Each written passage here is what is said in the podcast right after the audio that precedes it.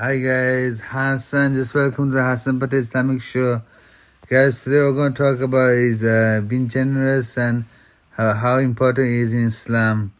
So, um, there are so many examples of our Prophet and the Prophet Muhammad, peace be upon him, being generous, you know, and, uh, to people, you know, because people, you guests used to come to our Prophet's house and he had milk and sometimes some food and he used to keep keep them entertained with food and milk, you know.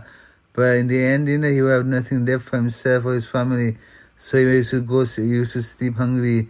And whenever someone asked our Professor Prophet for anything, you know, our Prophet would never say no to him, you know. If he couldn't give it, then say, stay, stay silent till the, the day came that he'll be, he'll be able to give that person something, you know. And uh, there were so many examples. Of, uh, there was a Uthman. He was so generous with his money, you know. He, he gave so much money to build build masjids and stuff, you know. And he really helped Sallam, you know. And there was other examples with other Sahaba, you know, being nice to the people, you know. Hazrat Abu Bakr uh, freed this, uh, freed Abu, uh, Hazrat Bilal from slavery, you know, and give, give a lot of money, you know. So uh, being generous is important, you know. Allah likes those people that are generous, you know. He likes people that are generous, you know. He doesn't like people that are miserly, stingy and stuff, you know. And uh, being generous is, so important, you know, in Islam, you know, giving sadaqah, you know, giving charity, you know, is important, you know, to help other people out, you know.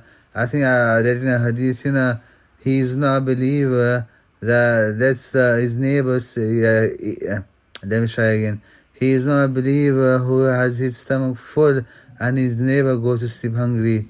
So that proves that uh, the giving, you know, you have to give people, you know, you have to give other people, you know.